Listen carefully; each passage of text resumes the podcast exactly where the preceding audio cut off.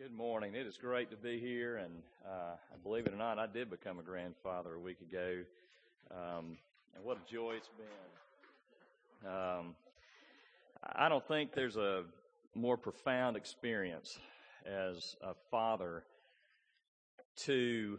Um, I walked in the room that Friday night. My daughter went into labor two weeks early, so we were a little shocked. You know, in our family, we're always two weeks late. It seems like. Um, but she went in labor two weeks early, and I walked into the room to pray with she and my son-in-law, and to look at your daughter in a hospital bed about to give birth to your grandson. You know, I just had this flashback of my wife being there, you know, 25 or so years before. And uh, just one of the most significant things that I've ever experienced. And I'm still kind of numb uh, over it all and, and taking it all in. But it is good to be here this morning. Um, I, I want to do uh, something. I, I want to build somewhat of a theology of diversity for us this morning um, on a level that I hope will really connect with each of us individually.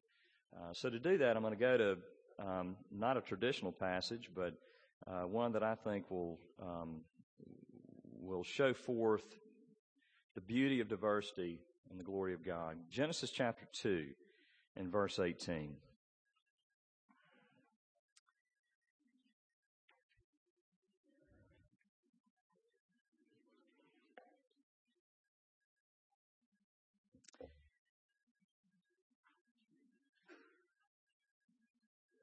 Genesis 2:18 The Lord God said, "It is not good for the man to be alone.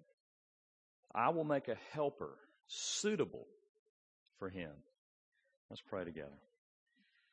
Father, we rejoice this morning that your Spirit is our teacher. He is the one that leads us unto Christ, crying out, Abba, Father.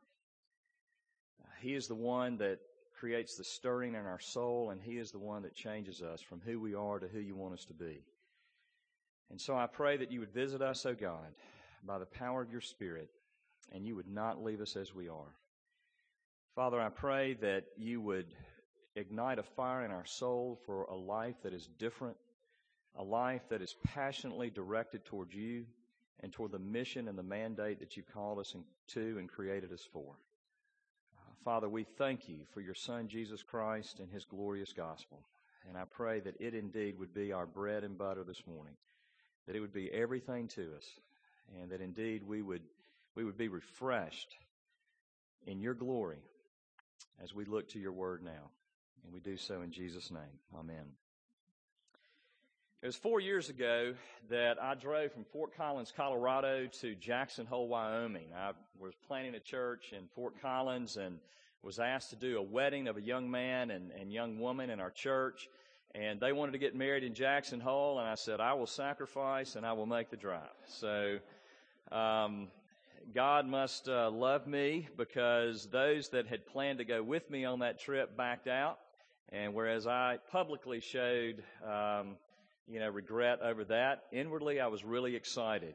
I, I grabbed my fly fishing gear, I threw it in the car, and I hightailed it to Jackson Hole to get there as early as I possibly could. And I was staying in a log cabin about 200 yards from the Snake River, suffering yet again. Um, and and I went out into the snake, and it, it was mid to late September. The Teton Mountains were just jutting up into the sky, snow capped. There was a light snow coming down. And I'm in the middle of the Snake River fly fishing, and I look behind me, and there are these huge homes with glass backs and these massive porches. And this moment just froze. As I looked into the glass, I could see the reflection of the Tetons behind me, and I could see the snow coming down, and I just wanted everything to stay as it was. And then I began to dream. Well, there is a small little church in town. Uh, maybe I could move here, and, and I, I would pastor those people, and, and I would write Christian books, but really, what was going on inside of me was a deeper yearning. Maybe I could move here. to a place where I don't think I would need anyone.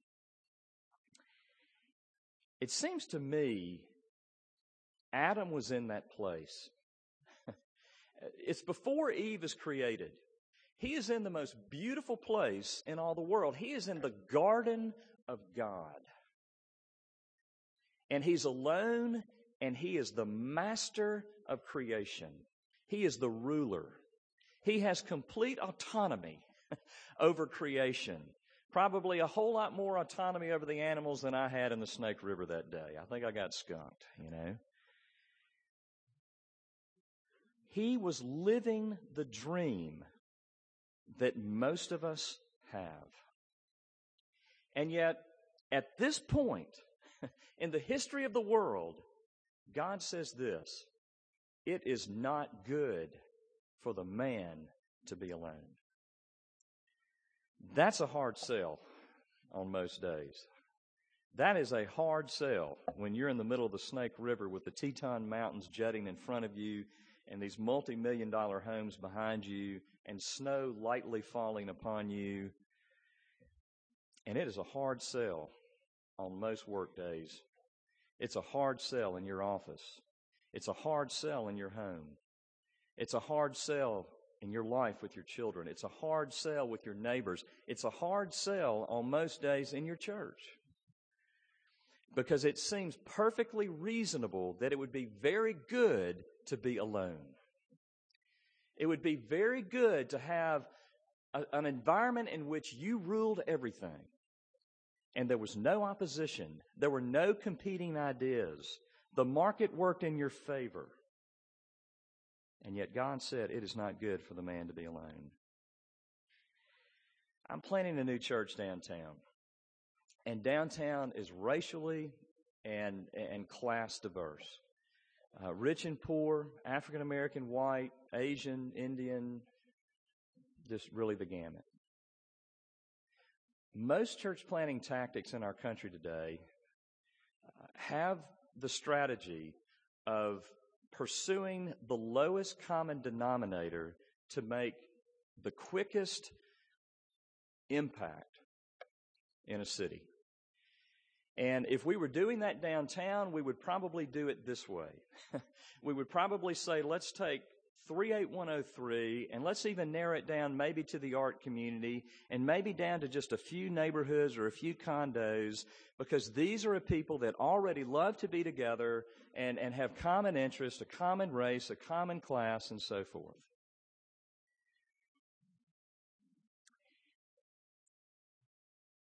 Why aren't we doing that? Because I believe not just that the gospel mandates something different, and, and most of us are familiar with that, but I want to propose something different. I want to push against this idea that uh, planting affinity group churches is, is, the most strategic way and the most effective way to, to, to plant churches.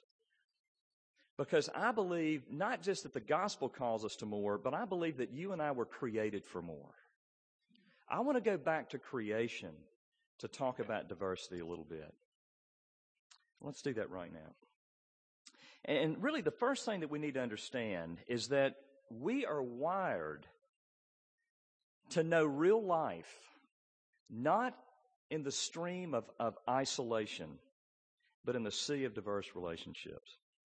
I met a, a young man a few months ago, and he and I have been meeting uh, somewhat regularly. He uh, grew up in poverty.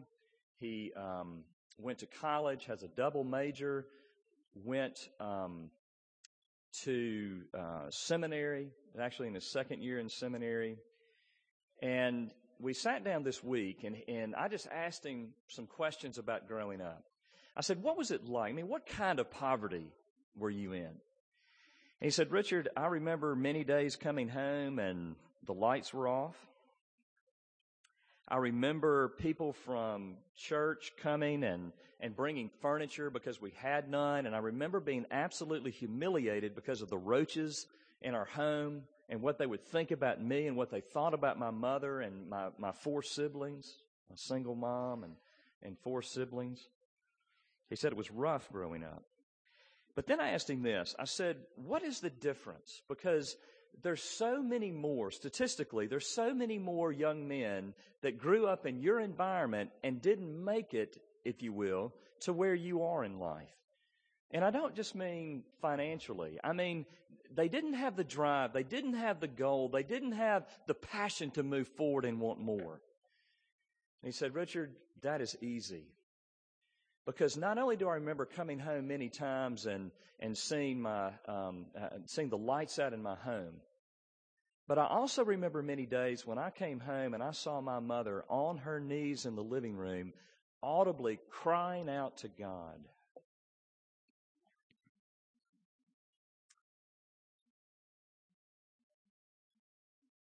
You see, my new friend is leading me into a deeper relationship in my knowledge of God.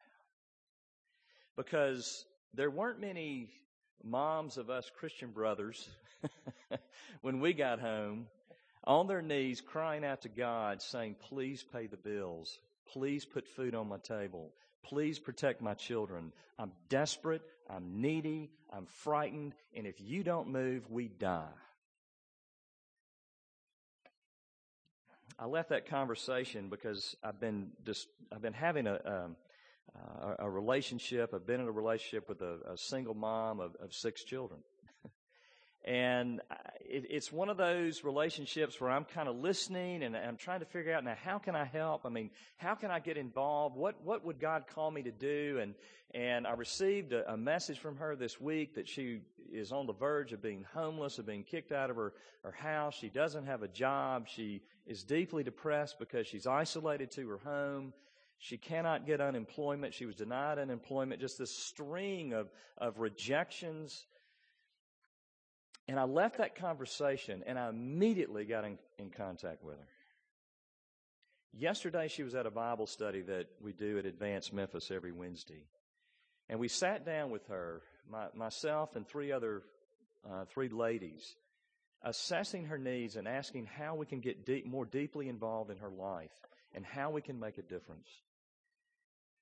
And we offered to pick her up for church. And what you need to know is one reason why I've been a little standoffish is because a couple of weeks ago, she said she wanted to come to church, and I showed up at her house, I, the pastor, at 4.15 on a Sunday afternoon, and we start at 5, you know. I sacrificed my time to show up, and she wasn't there. And her daughter told me, I'm not sure when she's going to be home. I'm like, Are you kidding me? Are you kidding me? She told me she wanted to go to church. And in my heart, I've been kind of backed off, thinking, I just don't know if I can do this.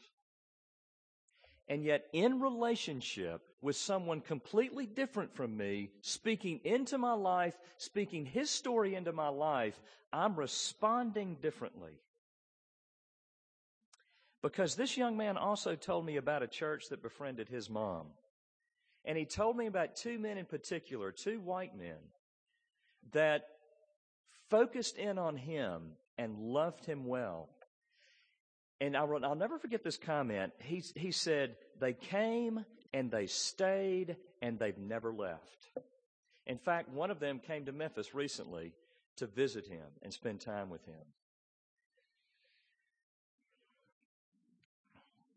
Is this an isolated incident? Is it a fluke that my relationship with this young man, 25 year old man, completely different from me, completely different background, different race, different culture, is it a fluke that this relationship is leading me deeper into God and deeper into the world and deeper into the kingdom work of God? I don't think so. If you look at Genesis 2:18 the Lord God said it is not good for the man to be alone. I will make a helper suitable for him and the, we typically focus in on helper. We love that word helpmate because in our minds especially as men we think someone that comes alongside of us and helps us in the hard work that we have to do. And that is a legitimate interpretation. But I don't want to look at that quite yet. We'll, we'll consider that in a minute. But I want to look at this word suitable. A helper helper suitable for him. What does it mean? What is a suitable helper um, another translation says fit for him. This Hebrew word reflects something profound. It, it, it's, it's basically there to distinguish between Adam and Eve, to say that there's, there are real distinctions between men and women. But it's also there to say this is a person who is like but unlike. Like but unlike. And, and, what God is telling us is it is not good. In fact, we are no good when we are just like. We have to have relationships like but unlike. And you say, Richard, they're just talking about marriage. No. If we fast forward to Ephesians 5, we see Paul giving uh, the guidelines of marriage. Husbands, love your wives as Christ loved the church. Wives, submit to your husbands as to the Lord. And then he says, husbands, you should care for your, for your wife as your own body.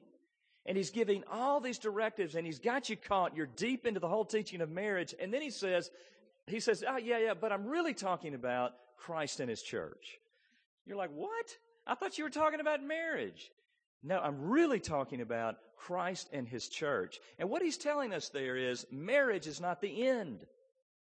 Our marriages are there to reflect something deeper and to give us an experience of something deeper, and it is God's relationship with His bride, the church. And the church, if we fast forward even more to Revelation 7, is diverse. You see helper suitable in Revelation 7 9, because history is all going toward one, one day. It's going toward one day that will never end, basically a marriage ceremony. One in which the bride of Christ is coming down the center aisle and presented to her husband. And we are complete in Him. And you have that helper suitable. You have diversity between Jesus and His church, absolutely. But you also have diversity in the church. Because in Revelation, you see it over and over again. Every tribe, every people, every language, everybody unites for one common purpose, and that is to glorify and to worship the Lamb.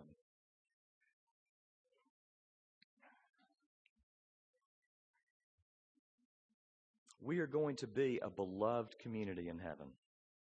Does that sound familiar? The Trinity.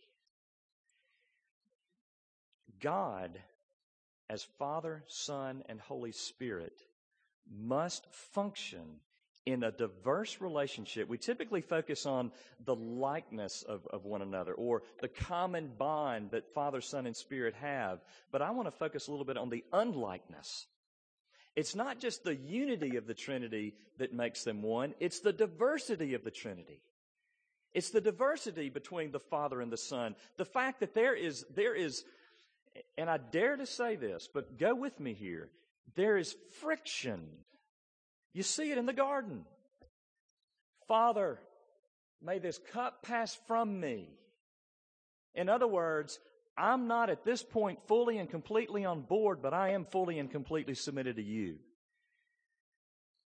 Let this cup pass from me. Father, forgive them, for they know not what they do. The assumption there is, Father, you're also a God of justice, and I know that you, you may slay them, but forgive them. You see in this economy a difference between Father, Son, and Spirit.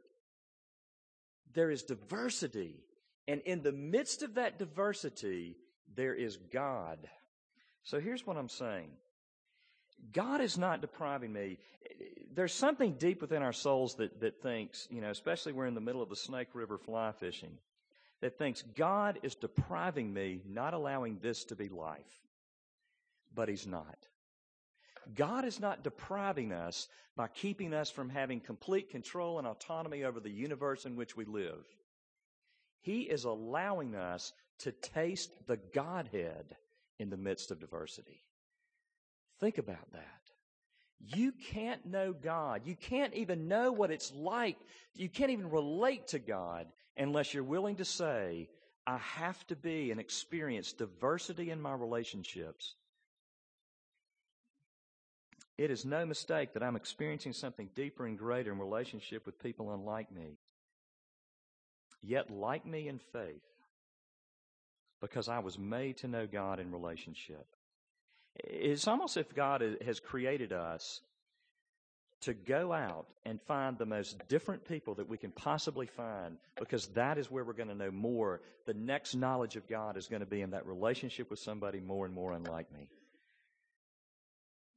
That seems to be the order in which He's made the world.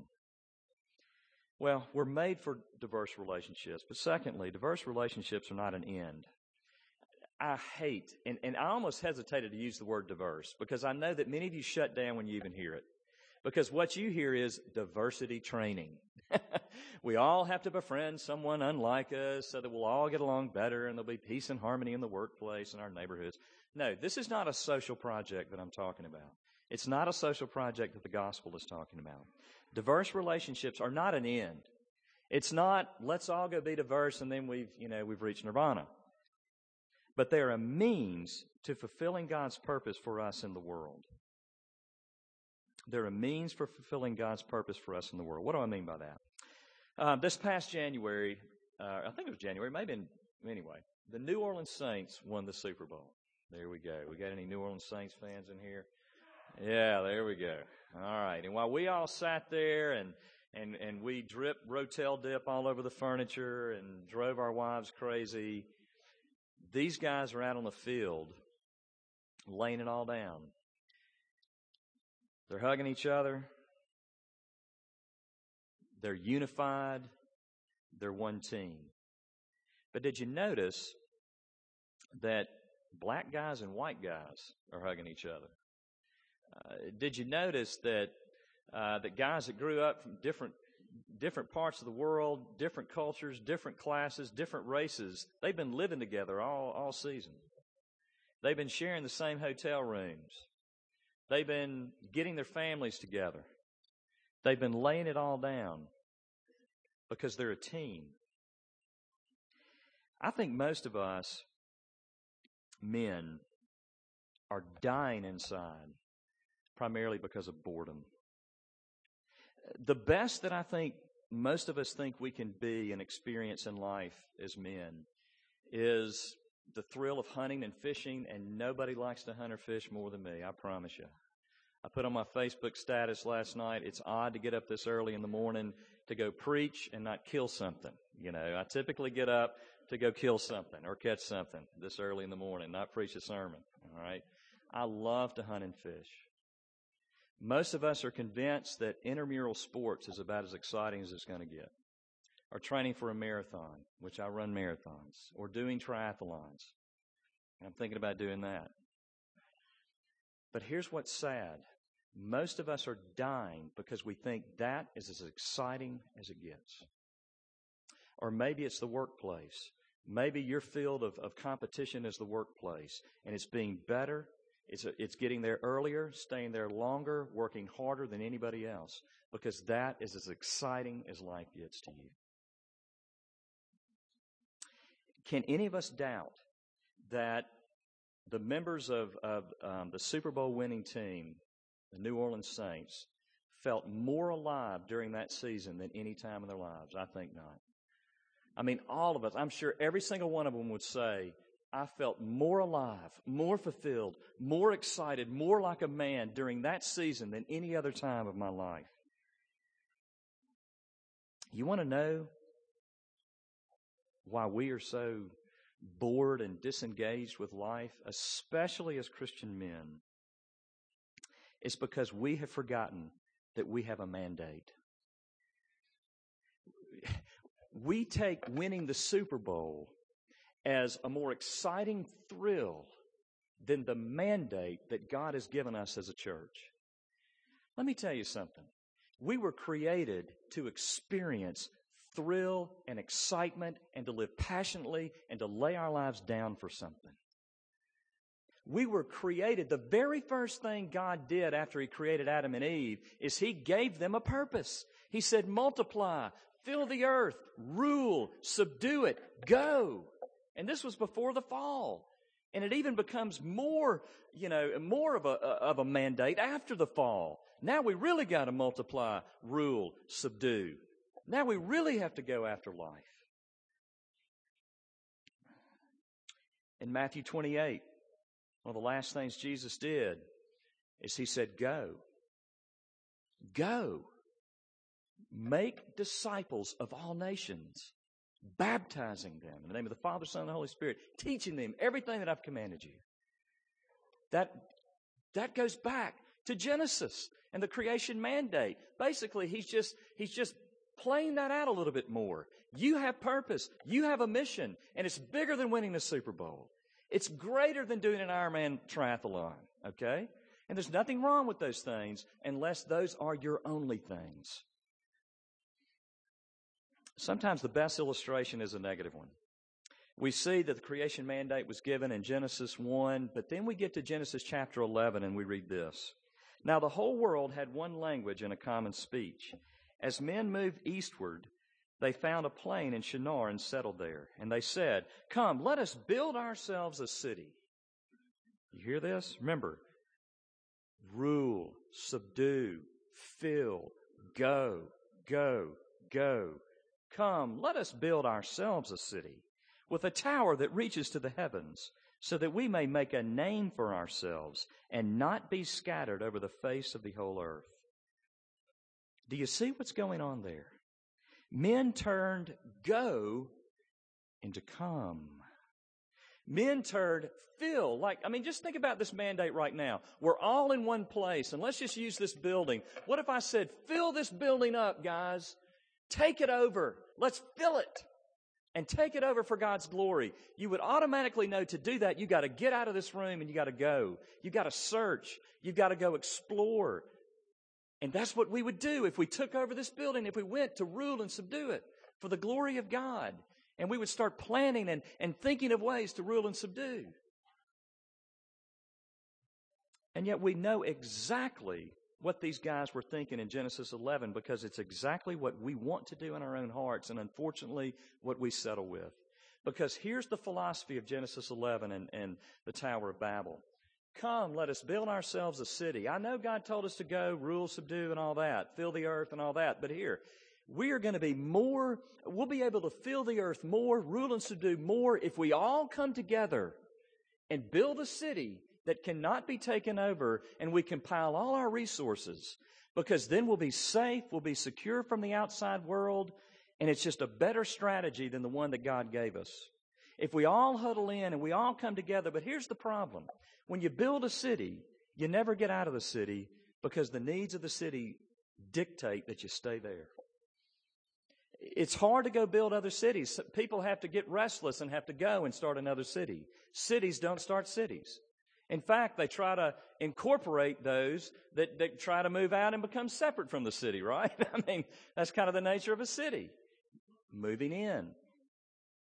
Now apply that to your own heart and your own life. Moving in. When I make this amount of money, then I'm going to go.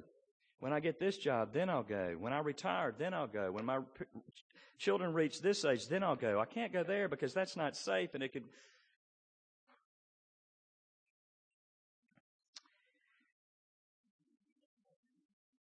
Are you going? Are you going? As I think about my my my friend's mother, she's really the example in many ways. You know, there's a reason why. You know, my friend said his mother's the godliest woman he knows. There's a reason why he admires her faith. There's a reason why he's different and it's not disconnected from her circumstances. You see, her desperate circumstances and her prayer life are very much, very much associated and in line with one another. So, what am I saying? Let's go, you know, get in desperate, let's find the most desperate situations we can find. No, what I'm saying is this if you are obedient in going, desperate situations are going to find you. I think that's why a church plant. I think it's rooted more in fear of what I would be if I didn't plant churches. And I wish I were kidding about that. um, but, but I really think there's something to that. Because here's the reality when I'm planning a church, I typically have a set amount of money for a set amount of time. Right now, and we do right now, I can't tell our people where we're going to be worshiping in the next two weeks. Our lease runs out and we have to be out. And we've been working hard for several months to find a new place and we hadn't, we hadn't signed a lease anywhere.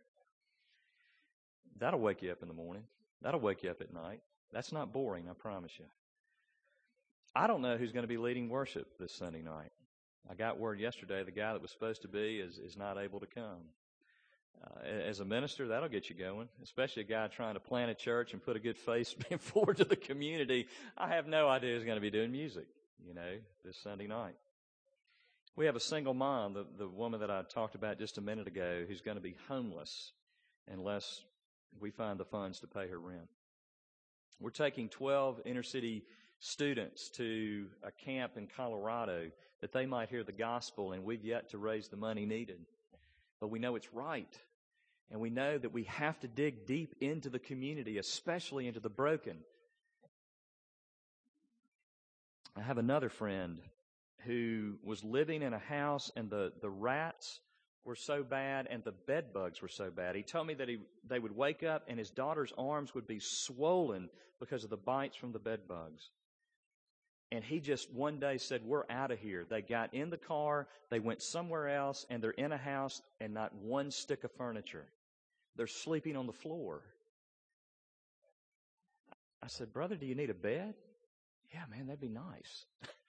uh, do your children have beds? No, we, we've got a crib. That's all we have for the baby. You see, going puts you in circumstances that absolutely terrify you, but absolutely make you feel alive because then you have to pray. And then you have to sacrifice. And then you have to look at your own life and begin to ask questions that you would never ask. When God calls us to go as opposed to come, He's calling us to live more by faith and sight. He's calling us to use our resources for the things that, that burn in His heart. Dear friends, it makes absolutely no sense to plant a church trying to combine folks that have moved into downtown because they love the nightlife, they love the entertainment, they love the festival and the carnival. There's something every night, there's something fun every night with people whose median income is about $11,000. And the greatest fun they have is on their front porch with a 40 you know, if, if they can afford it. It makes no sense to try, try to bring a people together that have nothing seemingly in common.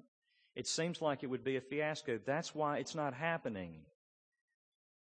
And yet, if you read the Bible and you look at the heart of God, His heart is for the broken and the outcast, and He expects His church to, to have a heart that is for the broken and the outcast.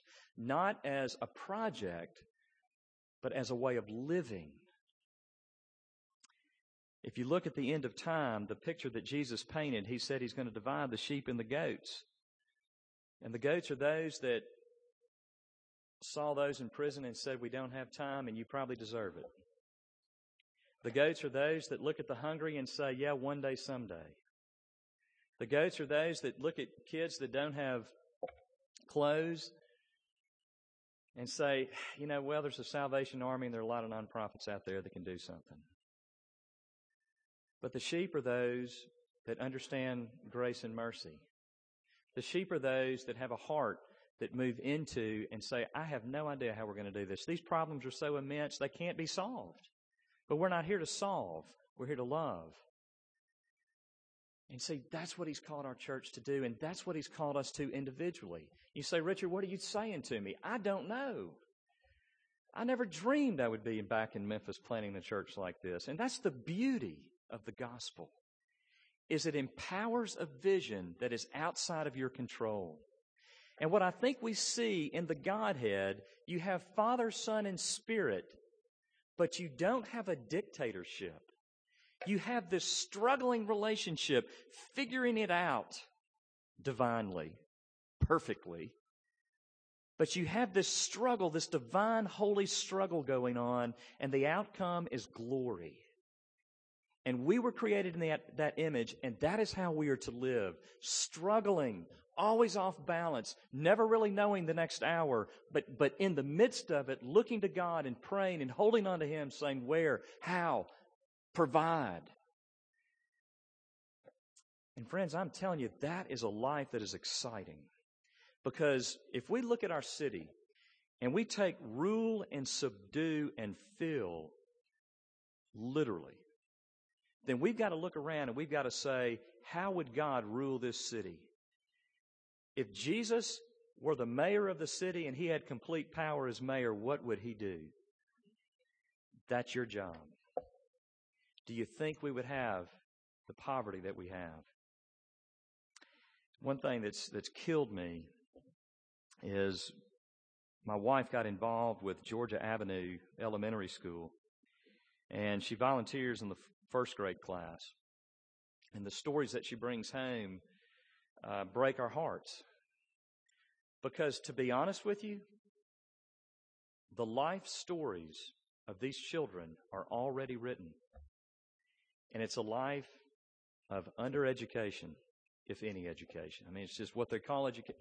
It, it, it's bad. It, it's despicable, is what it is. Um, poverty, crime, drugs, unwed pregnancy is their story. Unless somebody steps in. Unless somebody takes the gospel seriously. Unless somebody moves in and rules and subdues in a different way than it has been ruled and subdued prior. How in the world can we do this? Lastly, the power of the gospel is the only way. Uh, Ray Charles is here this morning, and um, his story is, is an interesting story. He ought to be the next speaker at Amen. I promise you, you'd be a lot more intrigued by him than me. Uh, he, has got a story, um, and it's a story of uh, violence and uh, story of gangs and uh, prison, and uh, we could just kind of go down the list. Uh, but that's not the end of his story, because his story collided with the story of the gospel last September. I think it was September 28th.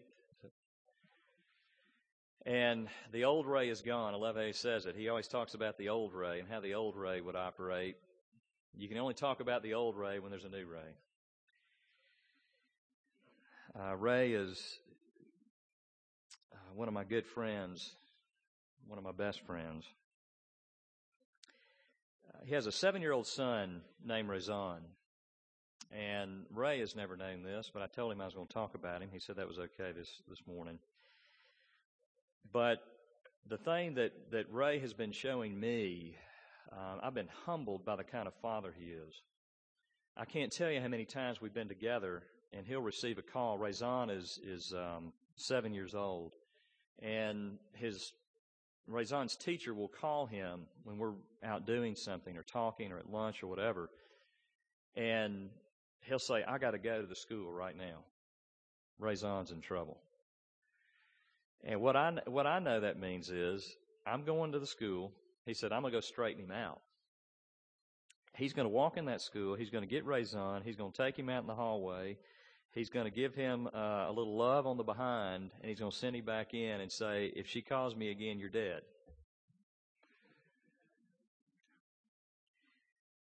But what is more exciting is little Razan loves Jesus. And because of that, little Razan is going to have a different life. I don't know why Ray is coming to downtown Prez, but I can only imagine the amount of faith in Jesus it takes to move toward people unlike him. Have you ever thought about that? The God, when the gospel explodes, it moves us all in areas that are not comfortable. And for those that have a different story from us, it means moving them into our lives so that we might be blessed. And Ray understands that. We've talked a lot about it. I cannot know God outside of relationship with Him, and He cannot know God outside of relationship with me. He told me a story uh, there's a little boy coming to our church, and he's rambunctious, and there are a lot of times when I look at that little boy and I wish he weren't coming to church. But Ray told me the story. He said he showed up at school at Georgia Avenue Elementary one day, and all the little boys, including Ray had this little boy cornered. And they were laughing at him, they were taunting him, they were pushing him around because he didn't have socks. And it was cold. he grabbed Razan. He broke up the crowd. And that night, he and Razan had a talk, the end of which Razan went and got his best socks and said, Daddy, we need to go find Kavion. And they did. And now Cavion is one of his best friends. The gospel is at work in Razan, who's seven years old, and, Ray, and little Cavion comes to our church. and we hope and pray one day, someday, little Cavion is going to know Jesus. And one day, someday, little Cavion is going to be a daddy who loves his wife and cares for his children and fights for his community for the gospel. The gospel is the power to restore us all back to this beautiful, what Martin Luther King referred to as the beloved community. Because here's the story of the gospel God stopped his car for a homeless, destitute people, and he moved into our neighborhood.